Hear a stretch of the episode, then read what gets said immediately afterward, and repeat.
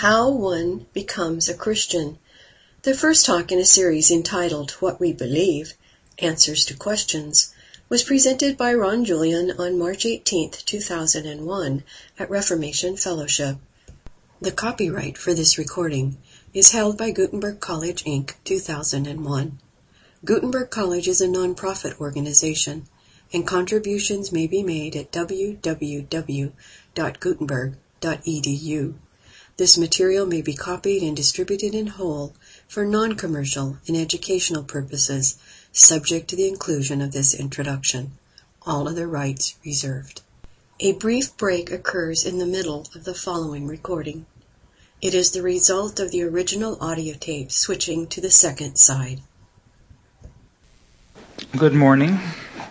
We are, as you can probably tell, about to start a new series. Recently, uh, we took a couple of weeks to talk about kind of how this church came to be and just a little bit about how we ended up being the unusual place that we are. Uh, and as a part of those discussions, a number of questions came up about what we believe and why we do things the way we do around here and so on. Um, in the midst of that discussion, I really tried to make a distinction between, on the one hand, the circumstances and the personalities involved here that have led us to be the way we are, and on the other hand, the beliefs that have shaped us. The one part of that is very negotiable. Circumstances change. Uh, how we respond to our circumstances can change. Uh, our personalities are what they are, but we can fight them. We can decide that aspects of our personality need to be resisted and can resist them.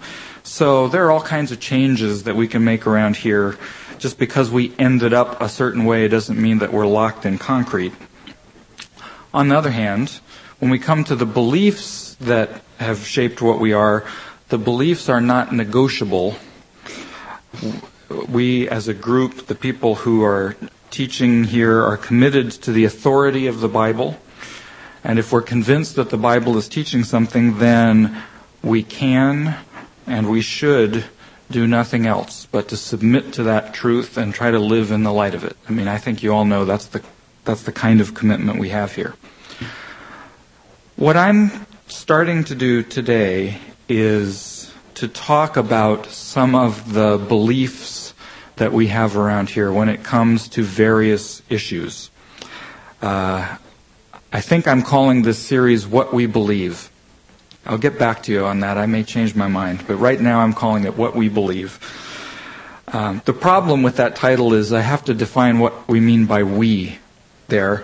Um, obviously, if I if I were to be saying what every one of us here as a group would agree to, that's not quite right, probably, because I'm sure that if we were to poll everybody, we would find various perspectives on various things. Do I mean to say then that this is what the leadership here in this church believes? Well, sort of, yeah, I sort of mean that. Uh, I am reluctant to speak for anyone. At any given point, there may be a particular thing that I say that somebody else who teaches here might not agree with. Um, Jack is a real problem, as you know. But basically, what I'm setting out to do here is to talk about where we're coming from on a variety of issues. Now, what are we going to be talking about? This is not my purpose here is not to lay out a systematic theology of everything. That's not what I'm setting out to do. Really, in a way, another title for this series just could be answers to questions because I'm really dealing with a number of questions that people have been asking about well so why do we do this? And what do you guys think about baptism? And what's going on with worship and prayer and so on? And so those are the kinds of questions that I'm setting out to answer. There are two kinds of questions that I've been getting. I have gotten some questions that are some pretty fundamental and basic questions about what being a Christian is all about. And then there are specific questions about practices, baptism and worship and things like that. So I'm going to try to deal with both of those. And I still uh, I got some feedback from some of you last week. That was good, but I still invite you, if you have topics that you think it would be good for us to address. Um, I'm not making any promises, but let me know about it, and I'll try to try to take it into consideration. Today, I'm going to talk about a question that I was asked is probably a pretty basic and fundamental question. Some of you here what I'm going to say this morning will be old hat. You could answer this question for yourself. For some of you, maybe it wouldn't be. The question I was asked is, how do you become a Christian? And that's the topic I want to talk about today.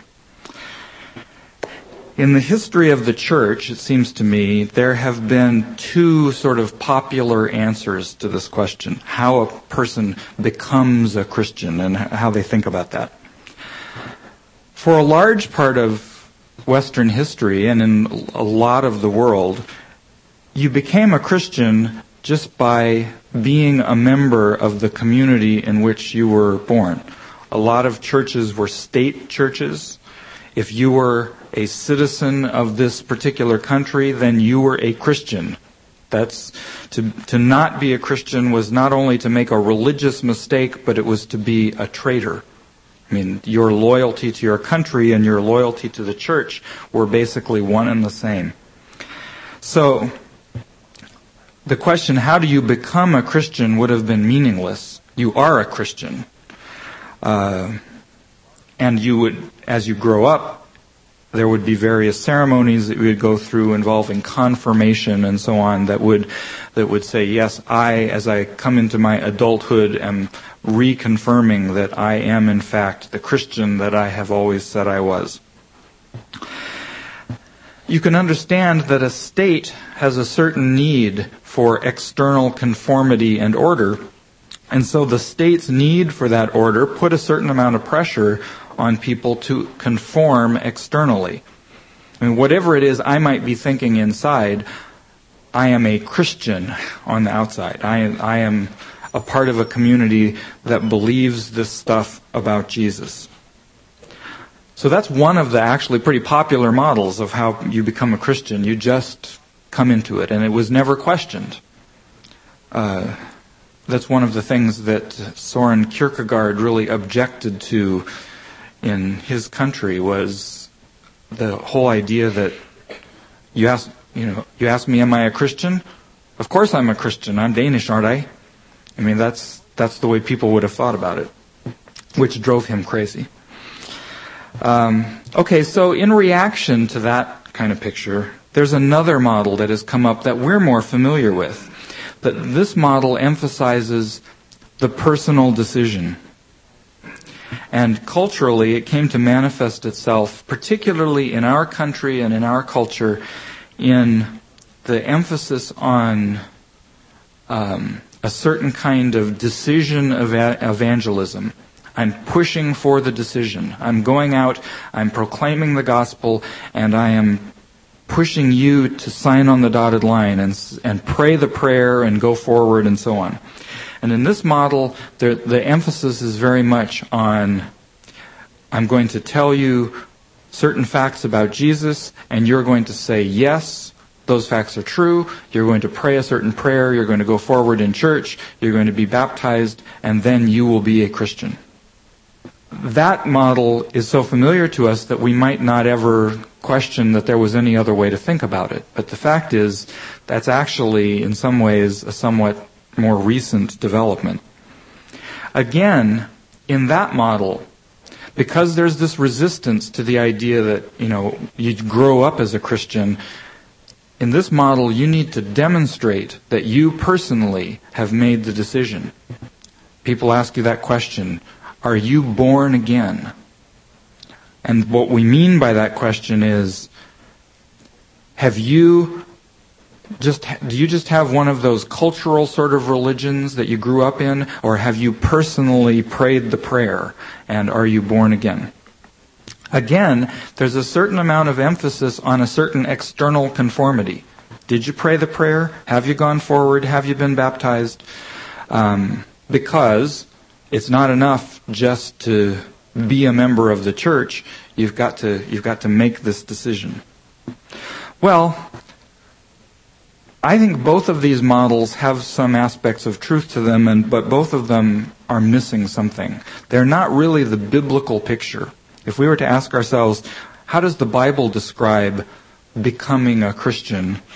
I think there's something else at work, some, a different model of what it is we're being called upon to do. So that's what I want to talk about this morning.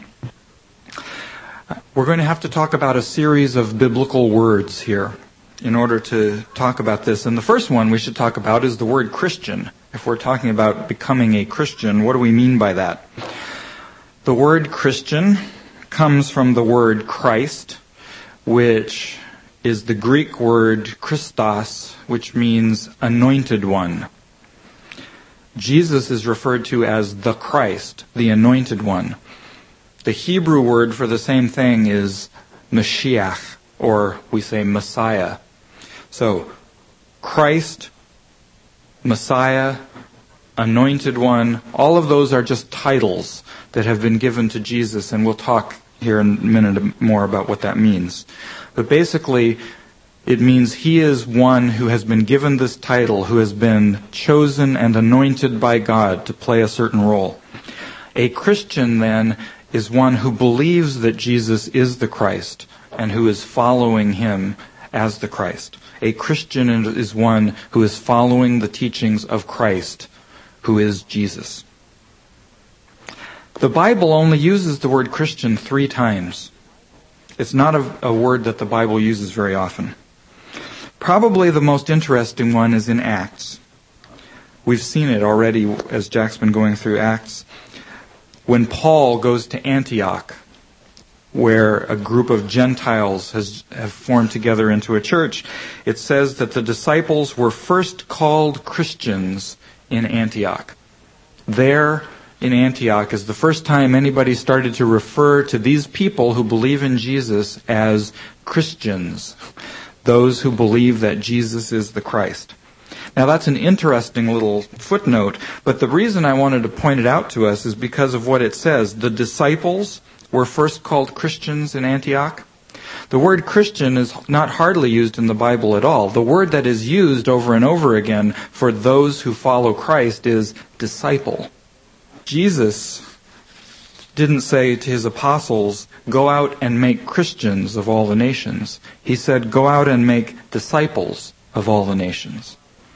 So, the first part of my answer then is, if you want to know how do you become a Christian, you become a disciple of Jesus.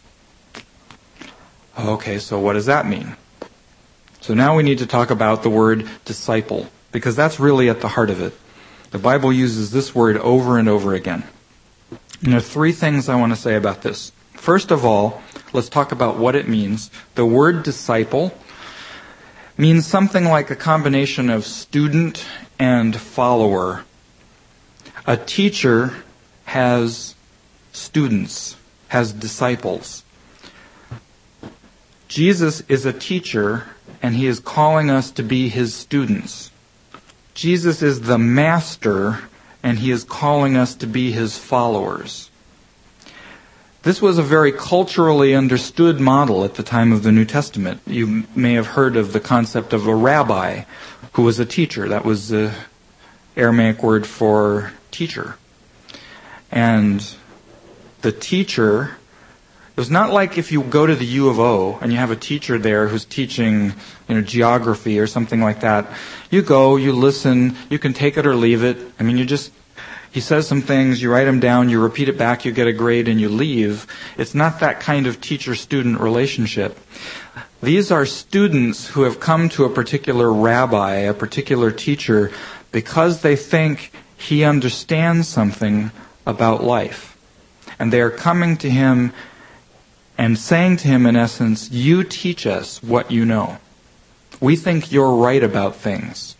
We want to understand things the way you do. And so they would become his students, they would become his followers. He would teach them truths about things, he would give them practices, things that they should do. He would order their lives in a certain way. That's what we are being called to do with Jesus. To come to Him and acknowledge that He is the Master, He is the teacher, and we're here to learn from Him. That's what we are being called to do, is to be those students, those followers of this man Jesus. Second point. This is an unusual kind of discipleship. If you stop, and we're so used to this language, many of us, that we haven't quite thought about sometimes, I think, how unique and unusual this situation is that the New Testament is calling us to. Jesus emphasized this with his apostles, with those initial disciples that he sent out to represent him. He, he really prepared them for this idea. I'm going away, he said. I'm not going to be around. And I want you to go out and make disciples for me. You and I are followers and students of a guy that we have never met in person. It's really important for us to be clear about this picture. Here I am standing up in front, but you're not my disciples. My job is to explain what I think Jesus was teaching and his apostles were teaching and to call you to follow it. But you have to decide whether I'm right you're not following me. Every single thing I say, ultimately, you've got to stop and ask yourself, is this the straight deal? Is this true? Because you're not following me, you're following Jesus. We're not disciples of Paul or Peter either. Those initial apostles. I mean, the initial disciples of Jesus. Jesus sent them out as his representatives, and they had authority. They spoke in his name. He taught them, and they're telling us what he taught. So we ought to listen to them, but we're not their disciples either. And they make that very clear. Paul, Peter, you, I, all of us together are students and followers of Jesus. How do we know what Jesus taught?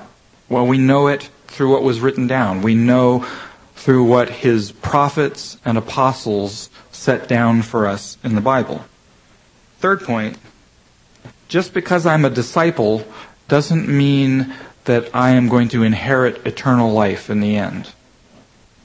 Being a disciple means I have come to Jesus, I'm calling myself a Christian, a follower of Christ, and I am a student listening to him and following him. But the Bible pictures that many disciples decided somewhere along the line that they didn't want to be disciples anymore. There's a very famous one in John 6 where Jesus starts talking about eating his flesh and drinking his blood, and everybody just gets really weirded out by what the stuff that he's talking about. And it says, as a result of this, many of his disciples withdrew, and they were not walking with him anymore. A student can decide to stop being a student. Or a student can be kind of a half-hearted student. Say, yeah, yeah, I'm in this class, but I'm not really there. Jesus described what a true disciple looks like. He says, if you abide in my word, then you are truly disciples of mine, and you shall know the truth, and the truth shall set you free. Abide in my word, that means to remain. If, in other words, if you hear me out and stay my disciple, you don't take off like the rest of the crowd, but you, when you start to understand what it is that I'm really getting at and what I'm asking you to do and what I'm asking you to believe, if you stay with me, then you're a true disciple of mine. And you will come to know the truth and the truth will set you free. So, you want to know what the Bible is calling you to do? You want to know what being a Christian looks like? Here's one way to describe it, a very biblical way to describe what it looks like. Be a student and a follower of Jesus, the man you have never seen, and remain committed to him as teacher and master for your entire life. So my simple answer to the question, how do you become a Christian, is submit permanently to Jesus as your teacher and your master. That's what the Bible says. That's the picture it paints. Now, obviously, that's not really good enough. I mean, That's a right answer, but it only begins to answer the question. You and I both know that when we go to this teacher, that he's not going to start talking about calculus or geography or any of the kinds of things that you might study down at the U of O. He has something else to talk about. Jesus wants me to learn from him and follow him, but what is he teaching? Where is he going? What is he asking me to do? Well, obviously, in one way, that's something that takes my whole life to work out. But there is a simple answer to that. And I want to concentrate on just one passage this morning that, that gives us, I think, a good insight into what it is that Jesus, the teacher and master, is calling us to do. This is, uh, you don't need to turn here because we're going to look at it for all of five seconds. But uh, the passage is in Mark chapter 1, verses 14 and 15. And after John had been taken into custody, Jesus came into Galilee preaching the gospel of God and saying, The time is fulfilled and the kingdom of God is at hand. Repent and believe in the gospel. Here's this summary that Mark gives of the message that Jesus went around proclaiming. And his message was, in essence, repent and believe in the gospel. As we move through the New Testament, I would argue that we find this message is unchanged. This is not just some early version of the message and Paul comes along and turns it into something else. This is always the message. Repent and believe in the gospel. So what does that mean? Well, let's start then talking about this word gospel. I've come to Jesus. I'm asking him, what is it you want me to know? What is it you want me to do? And he says, believe in the gospel. What's the gospel? The word gospel, and I can never decide whether it was a good idea for us to translate it with a word like this. This was a very common, ordinary, everyday word in Greek that meant good news. It's the sort of word that you would use if some some big deal was happening. Say your armies were off fighting a battle somewhere, and everyone in your country is waiting to hear. You know, we didn't have the internet or satellite TV or any of that kind of stuff. You would have to wait for a messenger to come from this battle or whatever was going on to tell you how did it turn out. The messenger is going to be coming, and if he brings you tidings that say we've lost and the armies of the enemy are on their way here and they'll be here any day, this is bad news. This is like, this is terrible. This is not what you wanted to hear. But if they say, we have been victorious, and our armies are coming back in triumph. We are free from our enemies. We can live in peace. This is the news that you wanted to hear. This is the stuff that you were really hoping would happen. Well, this word that we've in English translate as gospel is a word like that. It means good news, the glad tidings. It's the happy news, the thing that I've been wanting to hear. So what Jesus is saying, I mean, everyone would have recognized the kind of thing he's saying. He's saying, repent and believe in the good news that I am proclaiming. There is this good news and I'm asking you to believe it. Okay, well that sounds great. So what is this news? What, if the, if the news is so great, if I've been waiting to hear, how did this all turn out? What is that news? What is it that we ought to have been waiting to hear? How did it turn out? Well, it's a story something like this. I'll just try to make this simple. The world that I live in did not come about through chance. We are the creation of God. God exists, God is real, and God is good and powerful beyond our understanding. I am not alone in this world. I did not come about by chance. God exists, and He decided that I would be. However, there is something tragically wrong with us And we can recognize it as we look around. Maybe we don't know quite how to put our finger on it, but there's something wrong. We as human beings are, there's something going on in our heads that isn't quite right. We are in rebellion against the truth. We ought to be grateful to God. He created us. He is good. He's the source of life. We ought to submit to His wisdom, learn from Him what it is that life ought to be. Instead, we ignore Him, reject Him, distort the truth about Him, trivialize Him, make Him our little pet God. I mean, anything but see Him as the powerful, sovereign creator of all reality that He is. We are traitors who have cut ourselves off from the very source of our lives. That's the truth about us. That's what we are. Also, we ought to see each other as fellow creatures, each of us just as valuable and important as we ourselves are. God made me, God made you, and each of us has worth and dignity as a creature of God. But somehow we have gotten things twisted because in order to treat you as important as myself means that sometimes I'm going to have to give up. Sometimes I'm going to have to lose. My interests are not always going to prevail. And that's the one thing that we don't want to happen. The two great commandments are to love God and to love our neighbor as ourselves. And the great indictment against us, every one of us as human beings, is that we don't love God and we don't love our neighbor as ourselves. What's the result of all of that? Life is painful and unfulfilling because it was not meant to be lived like this. We hurt ourselves, we hurt each other. Death is waiting to rob us of everything that we can accomplish in this life.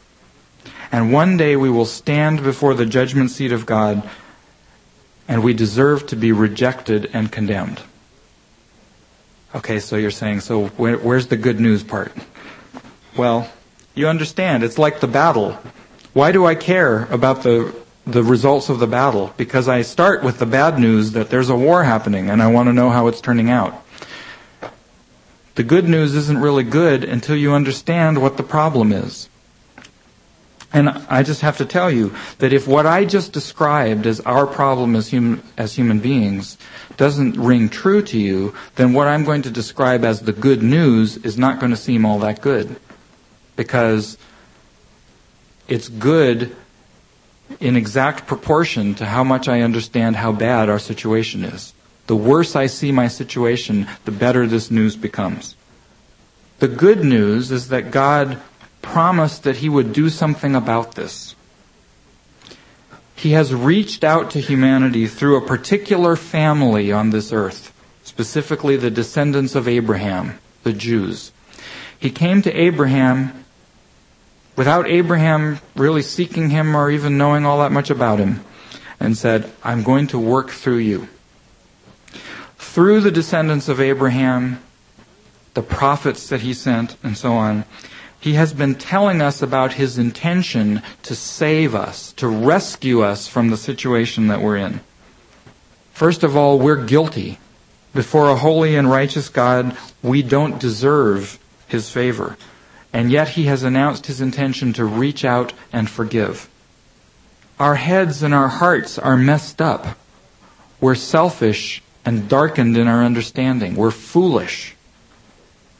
God's reaching out to change that, to change our hearts, to give us understanding and wisdom, to change us from being evil to being good. We are bound to die, but He is reaching out to conquer death. Right now, if I look around the world that I live in, everything seems to be out of God's control. I mean, it really feels that way. If I come along and tell you that there is this God who made everything, the feeling that I get when I think about that is, yeah, so where is he? And why is everything the way it is? Because it seems like our hearts are ruled, are conquered by evil. and my body has been conquered and ruled by death.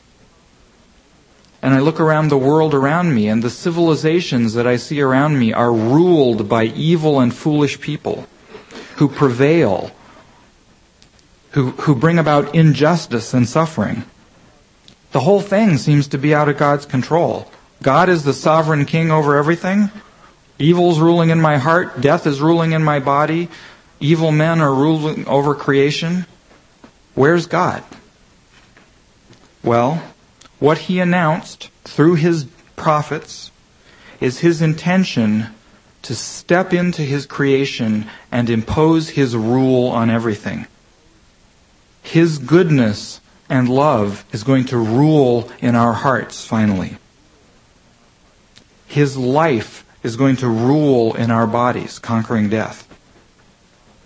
And his chosen king, the Messiah, the Christ, the anointed one, is going to rule over all creation forever in righteousness and justice. So everything that is wrong will be made right because God is going to impose his rule upon it in a way that he has not done yet.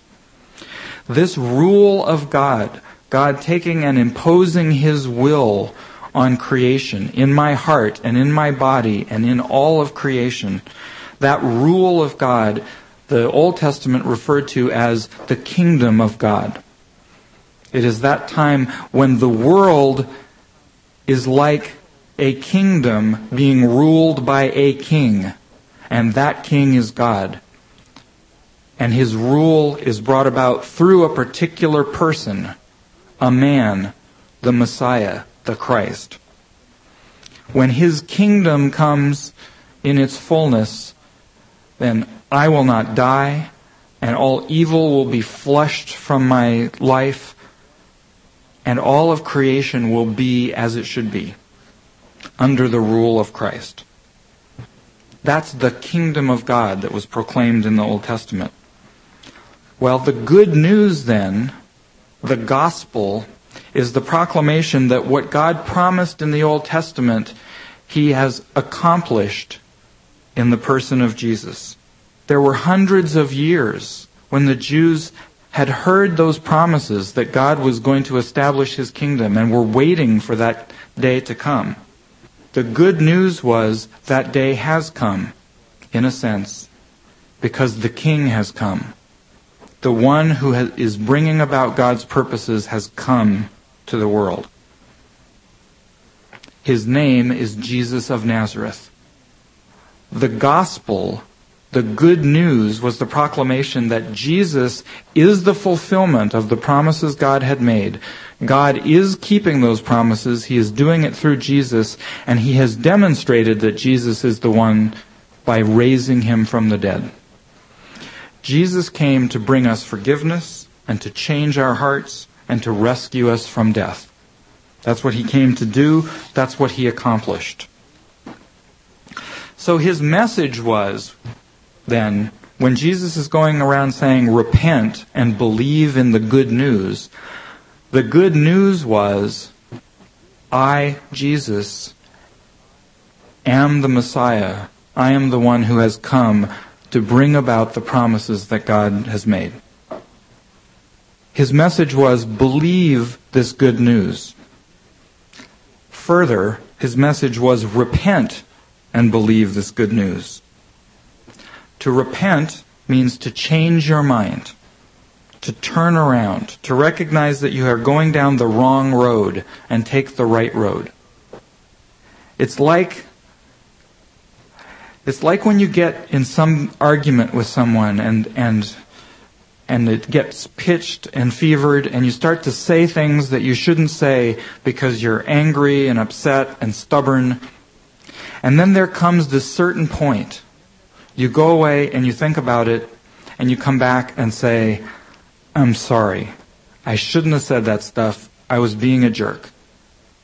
That moment where you stop fighting reality and you recognize, no, no, I was just wrong. This is not, I shouldn't have said that. That's what repentance is. It's that place where you, where you face into the reality that you have been avoiding and say, no, I was wrong. Th- this is what it's all about. In order to believe the gospel, the good news, we have to repent. Because believing the gospel is not like believing that France exists or that Henry VIII was the King of England or something like that. It's not just some isolated fact that I can easily believe and then go on and live the rest of my life. If the gospel is true, then I have been wrong in how I have been living and what I have been thinking. I have been living as if God were not God. I have been living as if I am the center of the universe. I have been living as if I am not guilty before God. I've been living as if my problem is that I don't have enough money and I don't have enough success and power and fame or whatever. In order to believe the gospel, I've got to turn around. I've got to let go of one picture of life and pick up another one.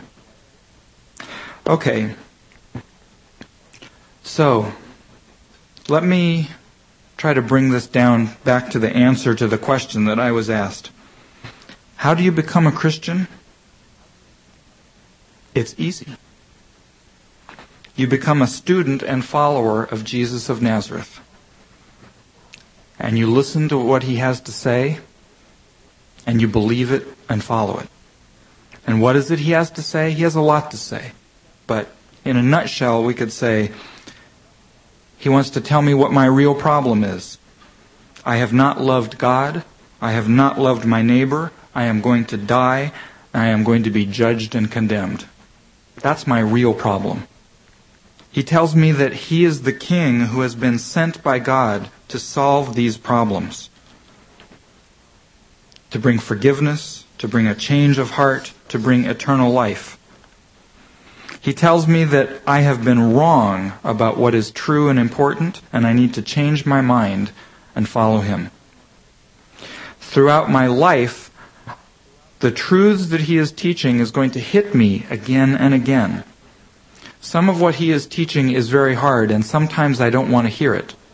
Sometimes I don't want to repent.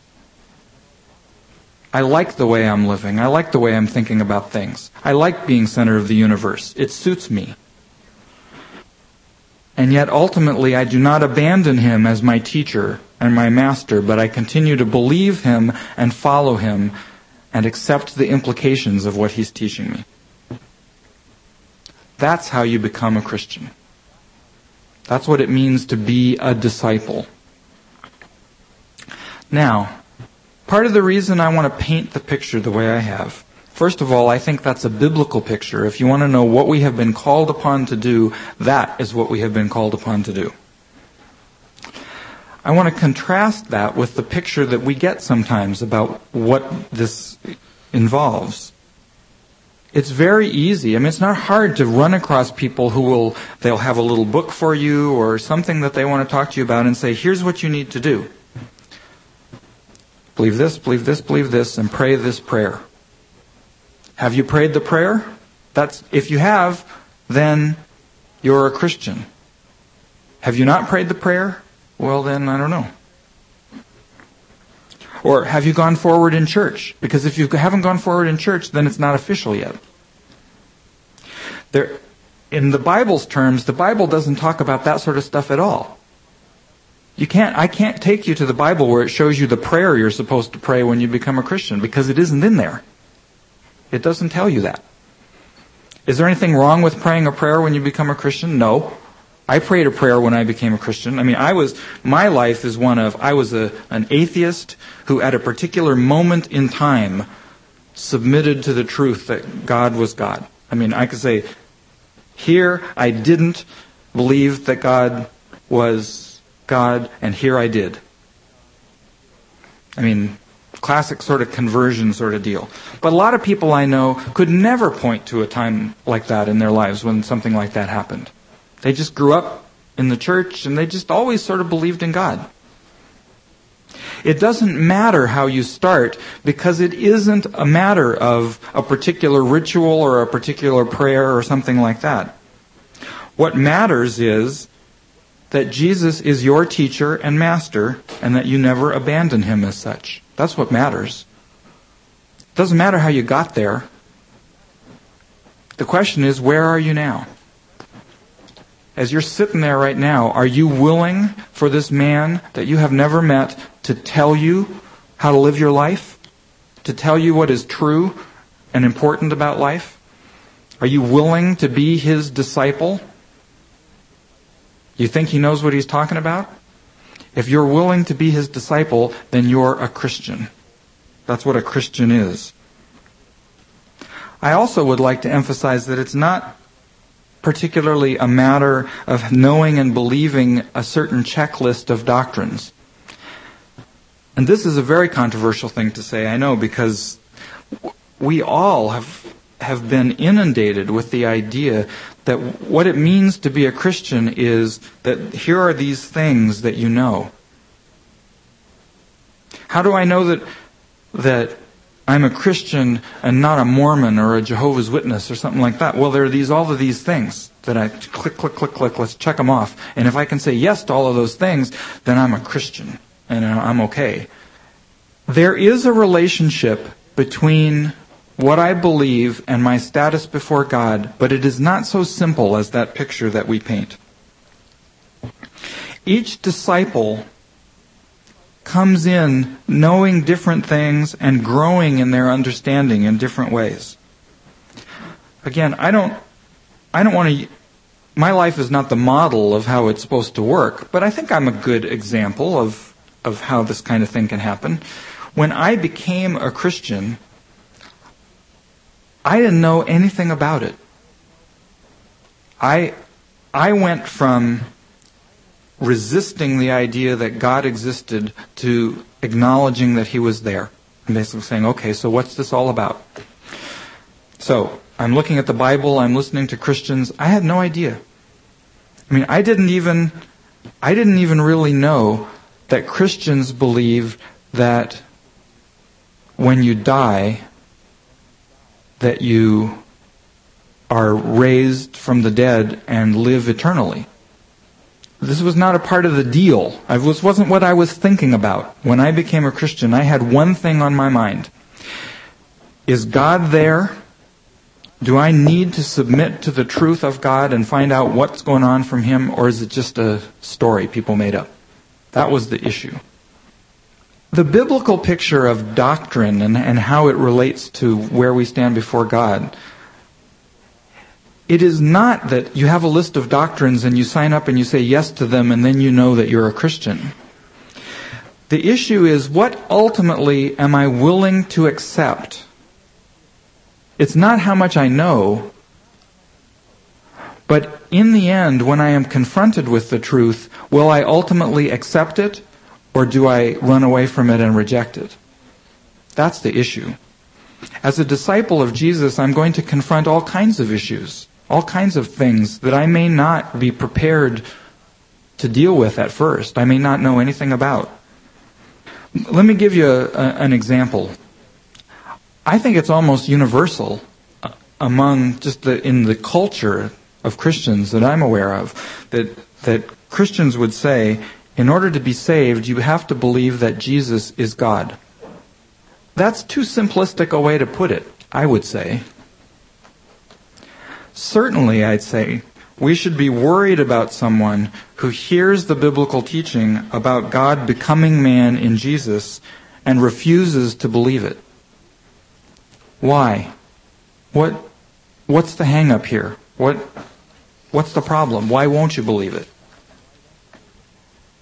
But there's nothing in the Bible that says that you have to know and understand that before you can repent and become a disciple.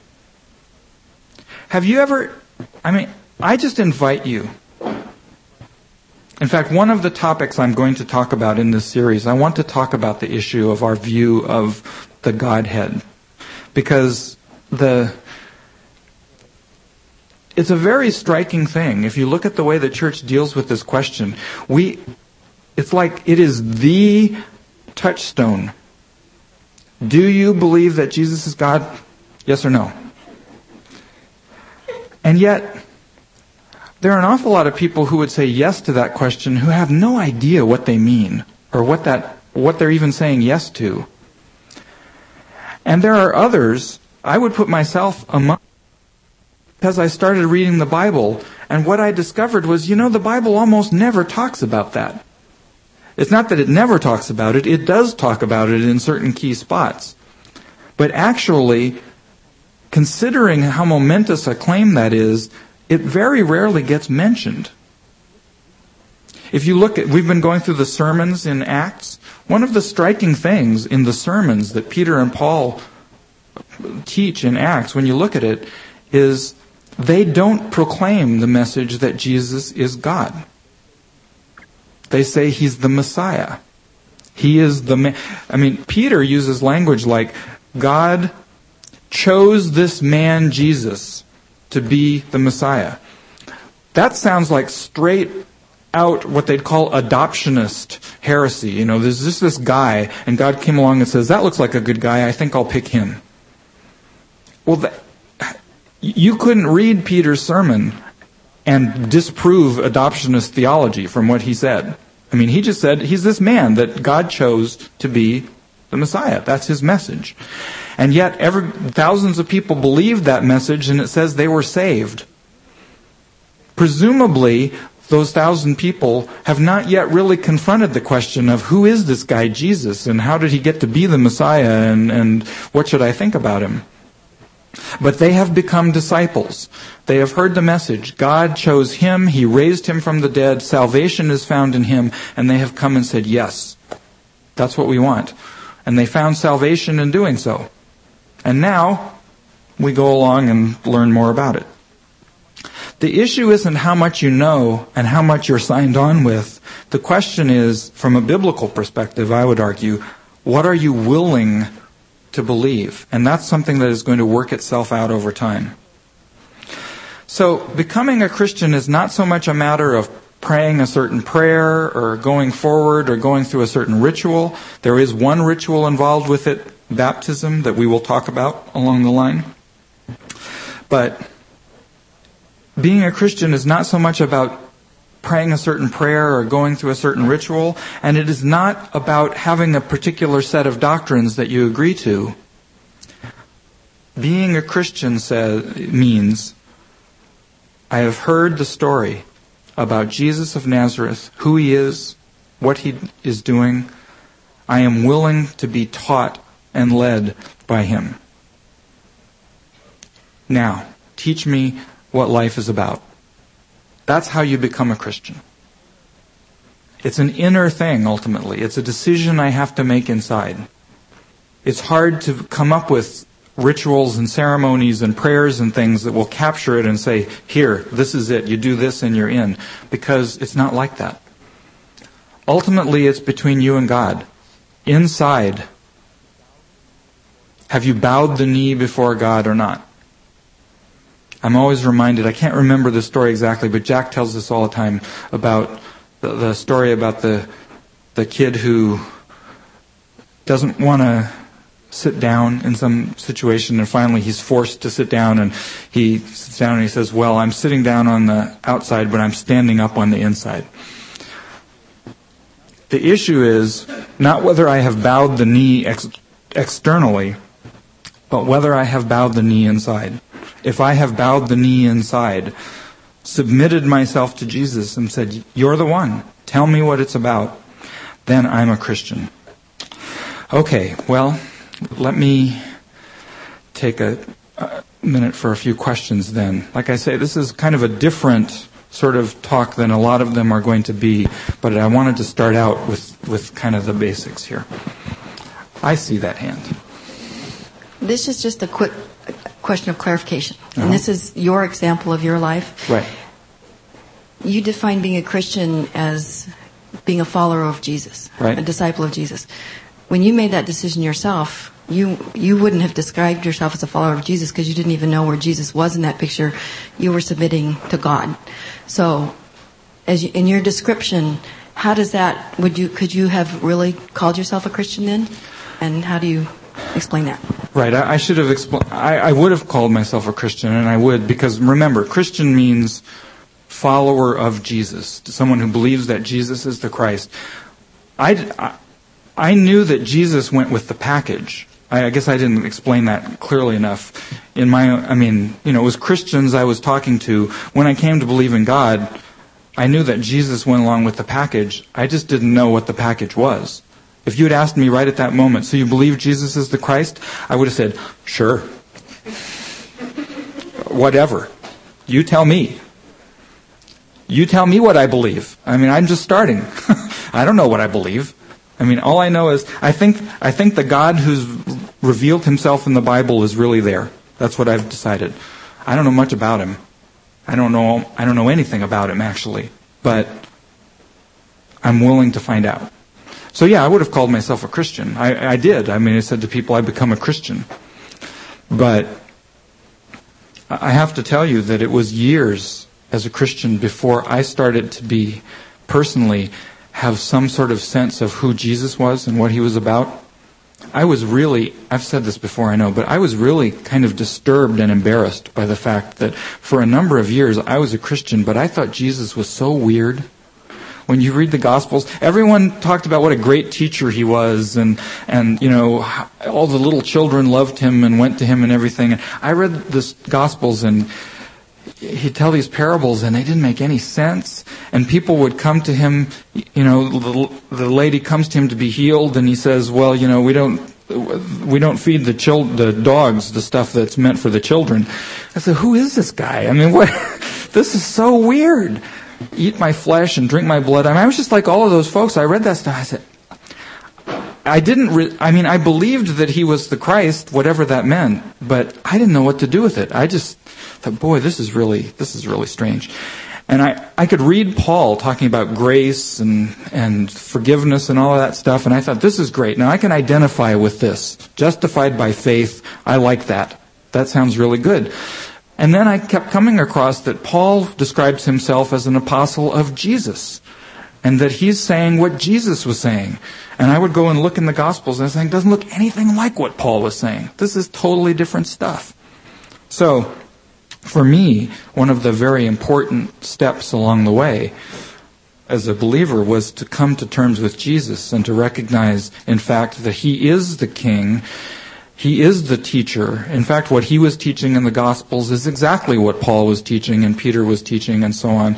There is no discontinuity between them. And it's not that Paul who really knows what's going on, it's Jesus who really knows what's going on. That has been a revolution in my own mind. But yeah, um, one more thing in answer to your question then. See, I do believe that a person could become, could repent, become a child of God without being a Christian in the sense that I have bowed the knee to God like what I did, only I don't know yet and understand yet that Jesus is a part of the picture. But I have repented and bowed the knee to God and said, you know, I'm, I want to know life. I want to find forgiveness and life from you. And then the, along the way, I'm going to come to understand that Jesus is the one through whom that comes. We use the word Christian to mean someone who's going to heaven, someone who's saved. That's not the way the Bible uses it, and that's not really the way we should use it, I don't think. A Christian is someone who believes that Jesus is the Christ. Some Christians are not going to heaven because they have this doctrine that they believe that Jesus is the Christ, but they haven't really embraced it inside. And there have been many people, certainly in the Old Testament, who we will find in the kingdom of God who never believed that Jesus was the Christ because they didn't have the opportunity to. And, and along the way, any, any one of us could struggle with that question, who's Jesus, before we finally settle it. Okay, there were more hands. Let me see, uh, right here. I have a lot of questions, but um,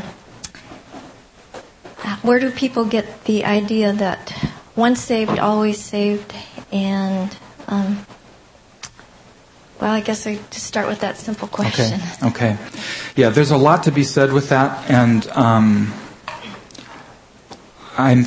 I hope that I'll have an opportunity to address that more as we go along, but um, that that issue of once saved, always saved, the problem is that we have to be clear what, in what sense we're talking about things. F- speaking for myself, in one sense, I believe once saved, always saved, and in another sense, I don't. It depends on which way we're talking about it. The way in which I don't believe it is the idea that somehow just because I am a Christian now means that that means therefore that I am saved and there's no question about whether I would be saved. The biblical picture is one that my heart is ultimately going to be revealed through the testing of my faith. That whether there's something real going on in me is, is something that will show itself over time. And many people who, who claim to know Jesus and believe in Jesus at a certain point in time may stop doing that later on or lose interest or whatever. And it, it's not true that because they said, I believe in Jesus here, that means they're saved, even though they abandoned him and said, I'm not interested anymore. That, that kind of picture of once saved, always saved is just not biblical and not true, I don't think. But the problem is we get it confused with the other picture, which I do believe in, which is the, the idea that if that reality is going on in my heart, then I am a child of God and God has his hand on me and I will not ultimately be lost. That is the picture. It's not that I, I can become a genuine child of God, regenerated by the Holy Spirit, um, and then somewhere along the line stop being regenerated by the Holy Spirit and, and, and fall out of salvation. I believe that the Bible's picture is that when God has his hand on you, he does not let go. But we get confused by that because I don't have the direct evidence of uh, that God's hand being on a particular person. What I experience is, you know, life as it occurs to me. Here's a person believes for a while, then they don't. Here's another person who believes, but they don't seem to really make much of it. Here's another person who really seems to have embraced it, and you can see them living it out in their life and so on. There, it's I'm dealing with the the phenomena, if you will. I'm dealing with the outer. How does it look? How's it playing itself out in life? And there, that's. I, I don't have a window on other people's souls. I barely have a window on my own soul, really. So, in that sense, I can't be cocky. I have to. I have to continue to believe and follow Jesus. That's what I'm called to do. Now, back behind the scenes, I think those who genuinely turn to Jesus, I mean, as Jesus describes it, um, no one can come to him unless the Father draws them, and of the ones that come to him, he doesn't lose a one. So, in that sense, yes, if Jesus has his hand on you, then you will be saved.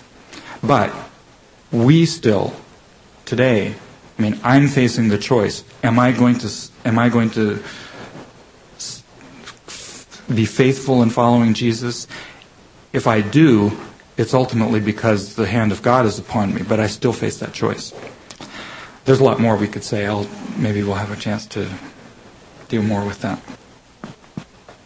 Some people would say what you're describing partly is um, would see that as works than having to uh, work your way into heaven, you know, by it's a continual decision, then it's um, works also instead of faith. Right?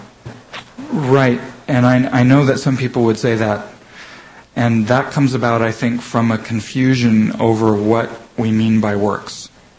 Um, because what I'm, I'm what I'm describing is, we could describe it as faith.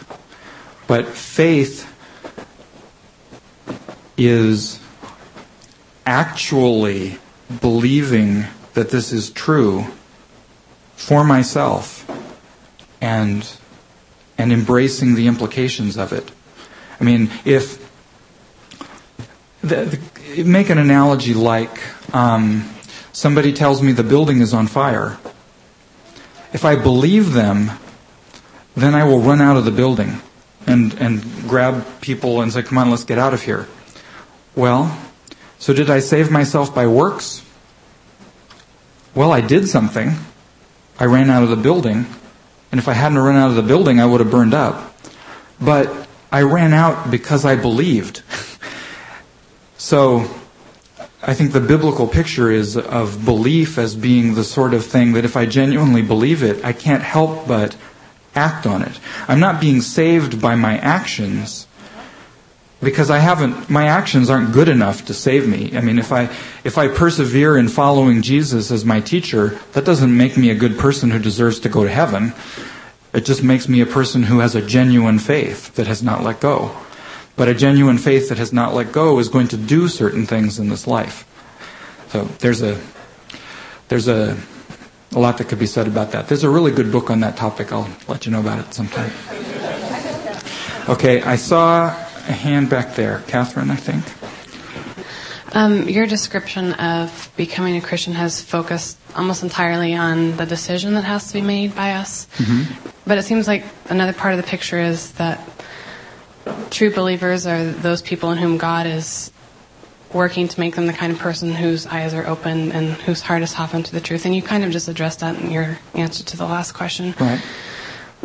I guess the question I have that's kind of behind that is when it comes to situations where people um, don't have the opportunity to live out their faith and really even necessarily intellectually make that choice and be able to express it. I'm thinking of a case, you know, if you have a young child that dies, then they haven't necessarily right. been intellectually mature enough to make that decision to follow Jesus, but they may be the kind of person who's still saved or a person who maybe has a conversion right at the end of their life. How, what would you say about those right. kinds of cases? Right. Um, I know I didn't address the the question of God working in our heart and all that kind of stuff, and it's, it's kind of deliberate that I didn't. As we go along, I definitely want to bring that sort of thing out. But what I'm what I'm trying to emphasize is that being a Christian is not the whole story. the question is, how do you become a Christian? To be a Christian is to be a one who believes that Jesus is the Christ and to follow him to be, to be his student, to be his disciple, and to follow him and, and live life in the light of what he teaches. That's what being a Christian is. But, like I was saying to, in answer to Robbie's questions, the set of people who is going who are going to be in the kingdom of God and the people the set of people who are Christians that's not the same group. So there's there are a lot of different ways that a person might end up in the kingdom of God besides having a conscious awareness that Jesus is the Christ and making that decision and so on. There are those in the Old Testament who did not ever know that. There are those who die before they have the opportunity to even be confronted with that question. What happens to them and how God decides their fate, we have not been told. But presumably, God will decide their faith, their fate based on His mercy and His justice, and we, we can trust Him to make the right choice as to what happened there. But see, I'm not saying that this is the way you get into the kingdom of God, is by becoming a disciple of Jesus. The question I'm answering is how do you become a Christian? and becoming a Christian in the biblical terms is that. You and I don't really have a choice at this point. God is, given all that you have heard and been confronted with, you really don't have a leg to stand on to go to God and say, well, you know, I, I didn't believe the Jesus stuff, but, you know, I, I was a good person. I mean, it's not going to work that way. But making that decision is not, that's not the only way of, of making this happen, like I say. Now, there's the controversial questions. What about the person out in the bush in Africa that never heard about Jesus and that kind of stuff? And we can talk about that. But we already know, in principle, it's not that salvation comes through the door of knowing about Jesus. There are lots of people who are going to be in the kingdom of God. We know. Everybody could agree that there are a lot of people who are going to be in the kingdom of God who never had that particular opportunity. But the question I'm asking, answering here is, you who are facing this decision, here's this Bible and people are telling you, become a Christian. What does it mean to become a Christian? And that's the question I've tried to answer this morning is, if you're going to become one, this is what it looks like, I think. We're really late. I know there were other hands up, but I just invite you to come up afterwards here or, or ask next time.